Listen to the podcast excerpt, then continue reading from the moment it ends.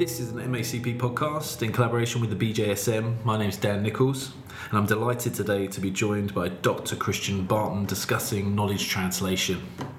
Christian, can we start with you letting listeners know a bit about your background and how you developed your interest in knowledge translation?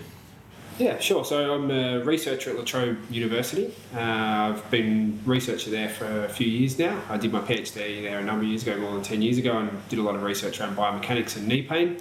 My big focus has transitioned towards doing knowledge translation, and that stemmed from a few issues, and one of them being that actually I realised very quickly in my research career that no one read any of my research, and I actually have data and I have um, research to support that that's the fact. Um, those who want to look it up can. It relates to foot orthoses and patellofemoral pain. And I think one of the other frustrations I had is I saw a lot of patients in my clinic. I was spending two days a week treating patients, and a lot of them being really poorly managed by various different health practitioners, and I wanted to try and make a change. So I mix my time between clinical practice and, and doing research, very much focused on knowledge translation. Before we come to discuss uh, where digital and social media can reshape knowledge translation, can we kick off with what is knowledge translation? Yeah, so I guess a broad definition for knowledge translation would be it's the dissemination, exchange, and application of knowledge to try and improve health. Um, so, in broad context, it's probably giving people the, the, knowledge and capacity to, to make a change to better people's health that they're either managing or, or also better people's health in general, so directly translating knowledge to patients. Um, it probably fits within a broader context of what we'd call implementation science, and that is that we actually lead to behaviour change. So, I see knowledge translation as a really important step to, to creating, I guess, implementation and behaviour change in the longer term. Yeah, absolutely. And it might be something that clinicians aren't really considering because it's not been so vast. It's something that they've just evolved, come on a bit organic. Um, but, but something that's particularly interesting was a, a statistic that I read that um, referring to the, the evidence practice gap of being approximately 17 years uh, for 14% of the research to be implemented, which is kind of a staggering statistic uh, to me. So, on, on that note, can, can you um, discuss how uh, digital innovations changed the, the, the traditional journal publishing process? Yes, I think the, the stat of 17 years for 14% to be implemented is based on not necessarily strong science or data, but a couple of people have kind of explored this a little bit. Yeah. And they see within medical research that a lot of what gets published in research papers doesn't actually translate into, into the real world and actually make a change in the way patients are cared for. Um, certainly, the data I have around exercise prescription knowledge of physios, also looking at knowledge of managing common conditions like patellofemoral pain and knee osteoarthritis tells us some similar things. For example, some of the data we have would suggest suggests that nearly half of physios are not aware of the lack of evidence to support knee arthroscopy in knee osteoarthritis, which is something that a lot of funding bodies are cutting funds to, and we're actually starting to see some rates decline now, but mm. they're not able to actually educate patients about this. So it's certainly something that's widespread. The exact stats are difficult to tell. Um, one of the issues is that journals have probably been the main disseminator of knowledge over a number of years, and I liken the academic journal to maybe a newspaper. And one of the things that's happened within academic journals is the only digital innovations they've embraced is to streamline the way they disseminate their 350 year old model, and that is to publish a, a, journal article or a manuscript that contains good science and, and good data uh, instead of publishing and printing loads and loads of copies and sending them out, they now publish it online, but in very much the same format. So it's still very much based on written text, not a lot of additional images, not a lot of additional engaging resources.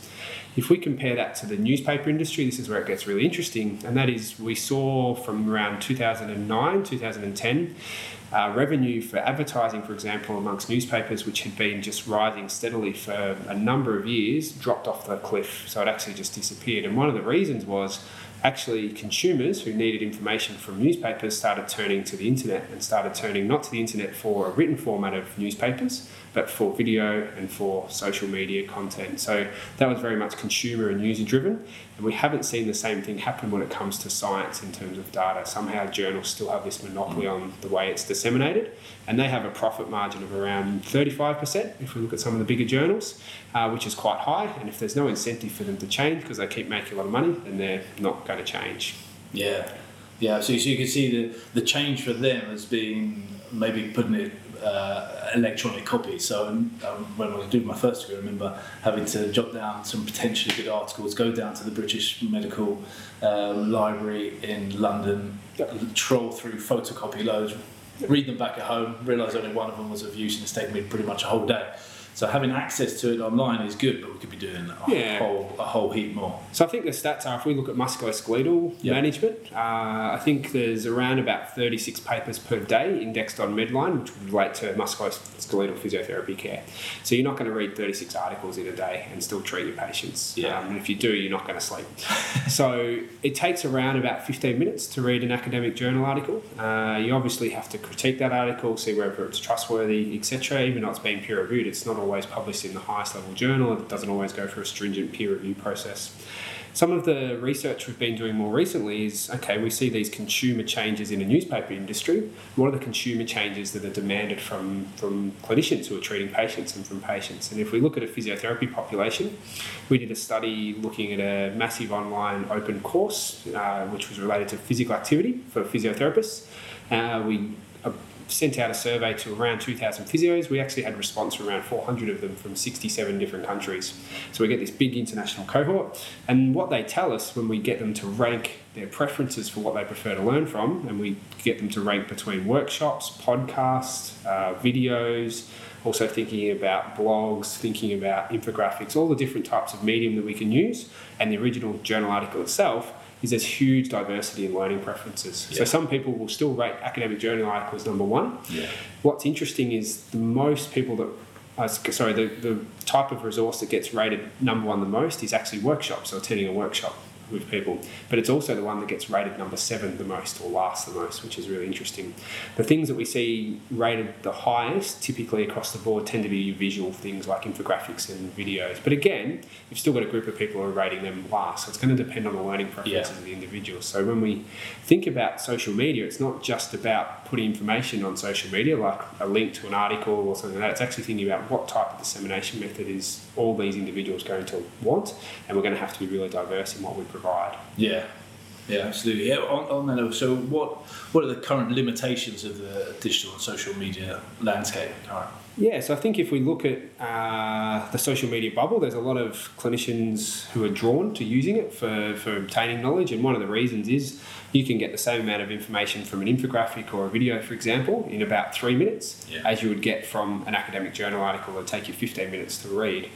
The knowledge retention from that is actually about six times if we look at things like marketing literature, for example, where marketers are very clever. They need to sell a product, so they research this really well. They know if they write a heap of information down in text versus provide some visually engaging resources, that visually engaging resource is going to make someone remember it, and at least six times as much. So right now, people are drawn to look at these things. It's just an inherent human nature, but the quality of what they have access to is actually quite poor. So the, one of the issues is that not many journals have embraced this. There's a few now doing uh, pro- producing podcasts and also starting to produce peer-reviewed infographics, something we've introduced at British Journal of Sports Medicine.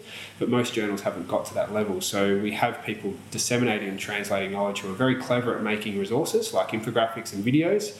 Some of them know the know the information really well and disseminate the right information.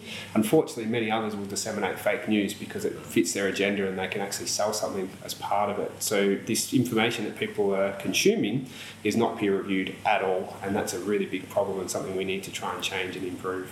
Uh, how do you see change and improving that? Do you think that's going to be a skill set that the clinician's going to develop naturally, as in the same way as critiquing an article, they will critique an infographic and, and come to their own decisions that actually maybe there's an invested interest in, in that and Yeah, I think, disregard it? I think there's two levels to that. One is being able to critique the source of the information of w- what's gone into that infographic or video, because by definition, those infographics and videos are only going to give you a summary of the information. So if you want to learn more about the methods and what's behind that information, you probably still need to go back to the original source. So that publishing process of having academic article is still really important, but you need the clinician to look at stuff, not take it as gospel, and go back and critique the source and have that ability. Yeah. The other option is actually to try and fit this gap is that perhaps the clinician just needs some trusted resources and trusted groups and bodies that can produce this information where they know that it's actually been peer reviewed. So they've had some really clever people who know the area well. They look at the infographic, they look at the videos, look at these other things, and they say, yep, this gets a tick of approval, this is correct information and information that we should be disseminating. And if they know that they can trust that source, they can then take that basic information and maybe implement it in their clinical practice and have some understanding. So there's probably two different levels to consider that. Excellent. So, so as a form of almost like a kite mark, where people can then see this has been a quality resource without invested interest. Yeah, exactly, and and that's the, the issue at the moment. Is a lot of stuff that they will read will come from sources where it's not necessarily trusted information, and sometimes information gets misconstrued. And I think one of the things we have to embrace is that as an academic or as an institution or even journals for that matter, it's actually our responsibility to translate the knowledge that we're publishing. It's not the responsibility of someone else on the outside who maybe doesn't understand that research. And unless we embrace that, there's going to continue to be incorrect knowledge translation and dissemination, in that we're going to see widespread use of things that have really poor evidence base, and maybe you're putting the cart before the horse, so to speak, and other things which should be translated are actually not being translated. So I use something like managing knee pain, for example. I know from my research that physios tend to believe that there's evidence for things like kinesiotaping to manage pain in the longer term for these patients, and that's kinesiotaping to promote neuromotor function, those types of things. If we look at the evidence, it doesn't stack up. And then nearly half the physios are not aware that knee arthroscopy is not supported when it's when it's put into context of a, an RCT. So they're possibly confident in applying all this kinesiotape, and also when a patient asks them if they need to have a knee arthroscopy, they're not applying that. So people are disseminating these lower level trials about K-tape and promoting it really widely, and they're looking at this great engaging information and they use it and maybe not disseminating the really important things, and that is that arthroscopy is not a good thing for Yeah. knee osteoarthritis, especially in comparison to something like exercise therapy, which still seems to be news to people that it might be beneficial for people with chronic knee pain. Yeah, and a bit of a loaded question because I know both our views on this, but do you feel that that is we're going to see that shift? So if we go back to that um, statistic before, not only is it 17 years for that evidence practice gap, but the, the other the other staggering um, proposal of that that is for 14% of that research to be implemented. So are we going to see not only a reduction in the 17 years, but also an increase in that 14%? So like saying for the knee arthroscopies, are we seeing um, more um, clinicians are there being equipped with with the more evidence? I would, I would like to hope so, and I hope we do see that in time. But I think it's going to take uh, our researchers and academic institutions, etc., to embrace it. Um, I had awful trouble trying to publish my paper, which and that I wrote with Mark Merolli around get visible or vanish, and trying to get academics to take this on. Journal editors didn't tend to want to take it or even send it for peer review because it actually put a microscope on the practices of the journal, so that was quite interesting. Luckily enough, in the end, we got it published in BJSM. But the point is that actually most journals are not going to embrace this, so it's going to come down to the academics and the institutions to do that. At this point in time, an academic is really only judged on peer reviewed publications, and that's based on their impact. But I think that will start to change, and they'll start to be judged a lot more on whether their research has impact and changes practice. The other problem we have is we don't have an appropriate source for them to go to. So if journals aren't going to embrace this, then how do they publish this stuff in a different format or get the support to do it? It's really challenging. So one of the things that we've done more recently was set up a not-for-profit group, which is called TREC, which stands for Translating Research, Evidence and Knowledge. And the whole purpose of that is to set up a platform that researchers and clinicians can contribute to this as well, can put together more engaging resources like infographics and podcasts and videos to disseminate quality information. It actually gets checked by other academics and researchers that this does get the tick of approval, and then that can get the information out. And I'm hoping we can start to build a bit of a movement with platforms like this where researchers will embrace them and spend maybe an extra couple of days on their $1 million grant to actually disseminate the knowledge of their RCT and get it out there. And I think it makes plenty of financial sense, but let's see if it happens in time. Yeah, absolutely. It's an exciting time. The, uh, taking it back to a comment that you um, said, you, you used the caption that uh, replacing publish or perish with um, with get visible or vanish, and it's interesting that. Um, the, the, the, the publicists int- felt that shone a, shone a light on, on, on their own ways of practicing. But I, I feel that visible vanish isn't just towards researchers and, and, and the articles, it's actually to the, to the clinician. So if they're not using these resources, they're they're slowly going to their, their, their skill set's going to slowly get less and less, and they're going to be almost left behind, being the one that's still very much championing the, the arthroscopy for, for, for the knee um, in, in cases where it might not be indicated because they're not staying up to date. So I feel that that visible vanish is is broader than just the researcher and the, and the publisher. Yeah, I think we have to work together. I think there's a lot of stakeholders when it comes to knowledge translation. Mm-hmm. Those stakeholders are the researcher who produces the original research, their institution they work for and employ them. The publishers that are meant to disseminate this this information and make a lot of money in doing so. And then it's also the clinician who actually needs to take responsibility for getting this information, so they need to embrace these things. And equally, we need to have resources for, for patients. So I think embracing the whole digital and social media landscape is something we need to do because it makes sense from an efficiency standpoint of getting knowledge out there. Um, and that's across all of those stakeholders. But we just need to make sure that that information that we do engage with and that we do absorb and start to implement is actually the right information, and that comes from probably having a few more trusted sources. Yeah, if I could, if I could add to that as well, that um, the, another layer is the, um, the, the, the patient itself. It struck me on my way to see you today on the train. Um, sitting across from me was a chap talking about his uh, physiotherapy experience. Uh, there I was eavesdropping onto the onto their conversation as you do on the underground, and uh, he was talking about five or six sessions that he'd had for uh, for his knee injury, where the, the physiotherapist has been hovering their hand over his knee um, five lots of 30 minutes and uh, and the, the, the conversation transpired there had been no improvement and he kind of lost the, the, the, the desire to seek any more medical input. And I thought that, that that's the, the, the biggest picture of this knowledge translation is that that is going to be the, the progression. So ultimately, the person who's benefiting is the, the, the patients, our family that are getting treatment, our friends that are getting treatment because there's a better quality of um, research that's being disseminated through through healthcare. Yeah, and we, we have to hold each other to account when it comes to yeah. knowledge translation. And if you're working within a profession, and that there's many within that profession not actually using what is evidence based and not engaging with the most up to date evidence, that's something we need to keep calling people out on and changing. Yeah. I think one of the things we need to be cautious of is there's, it's not just about doing that, but it's also directing people where they need to go and to actually give them an opportunity to improve their knowledge. And we know there's lots of barriers among clinicians for engaging with research, and we go back to our whole publishing model. And the four key things from a lot of research that we've done that come out is they don't actually have access to the research, so they don't have article access. There's yeah. paywalls.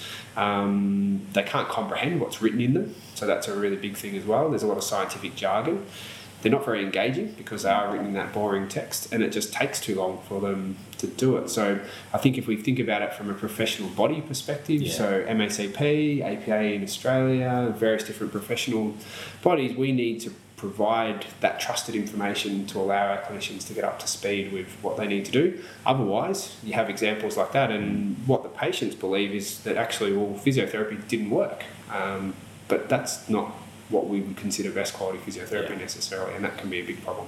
Yeah, yeah, absolutely. If, if um, um, before we start to wrap things up, could, we, could you? I know you've touched on this already, but um, discuss a little bit about what the future pathway of um, knowledge translation is. Yeah, it's always hard to predict the future. Yeah. But if I was to set up my ideal future, I think what we have is a, a platform and a process in which an academic can not just produce high quality randomized controlled trials or research that has the capacity to change practice. I'm not talking about a low level study with 10 people in it. We need proper RCTs, but also other types of research evidence which can help to change practice, and they need to have the opportunity to disseminate that via different means. So, not just via their academic journal publication in a written format, they need to have a, the ability to maybe have their exercise program peer reviewed and looked at. Does it fit with exercise science principles, and is it actually able to be used by clinicians? At the moment, we would judge a research paper on its internal validity. Is it randomised? Um, are people blinded, both patients or participants, the, the treating practitioner, and then the assessors, are they all blinded? And we judge a paper on that. We don't judge a paper on its external applicability. So, mm. is there actually resources produced as part of that? If it's an exercise trial, for example, that means a physiotherapist can pick that up on Monday after reading the paper over the weekend and then apply it to their patients. And I think we need to create a platform in which that's a possibility for them to do. We also need to create um, other ways of translating information, like infographics and videos and simple animation summaries and the ability of, uh, I guess, researchers to engage in a podcast, for example, to give their expert opinion, expert insights into how they believe that their research findings could be applied, because they understand the research the most. It's not to dismiss those in social media who tend to commentate more so and don't actually do the research, mm. but I think it's about giving the researcher themselves an actual voice, and then along those lines, making sure that research is embedded into practice and practice is embedded into research. There's a lot of different levels to work, but from a digital perspective, we just need to create platforms. And I'm hoping what we've done with TREC, and we'll have a, an exercise um, website which we're currently launching, and we'll have a whole range of other things for both clinicians and patients, which we'll launch over this year and subsequent years, which will be free, open access, with good quality information that comes not straight from the horse's mouth, but endorsed by the horse's mouth, if that makes sense. So stuff that they actually would be happy that's been translated as part of their research. Excellent, yeah, exciting time. So, so uh, for our listeners, watch this space. And uh, we'll put it out on our own uh, social media platforms. Um, just to finish up, any any other um, uh, signposting you want for to notify our listeners about? I know you mentioned the, the, the TREC website that will be yeah. running soon. Any others? So I think just if you want to engage with this as a community practice type process, and the idea of TREC is no one owns it. So I'm here to try and steer it and get it started, and we need to own it as a community from a research and from a clinician community. Um, get onto the website, and it's treceducation.org. So www.treceducation.org and you should be able to find heaps of information about that. And if you're able to chip in by helping create resources, chip in by helping critique resources, chip in by donating, donating some money because you think it will help the cause and create more resources, then please do that. Otherwise, just engage with it and start to use some of the content, and hopefully, we can help improve your knowledge in clinical practice. Yeah, on a, on a positive note, um, when I last looked at how many people had enrolled on, on the, um, the latest TREC initiative on the exercise prescription, I think it was at 3,000 uh, already. So um, before it's been launched, there's obviously a big a big thirst for it. So, um, so right. it's an exciting time. Yeah, looking forward to it. Well, I'll just finish up. Thank you for your time, Chris. I appreciate you're very busy and um, look forward to um, following the success of knowledge translation over the coming weeks. Thanks so much for having me, Dan.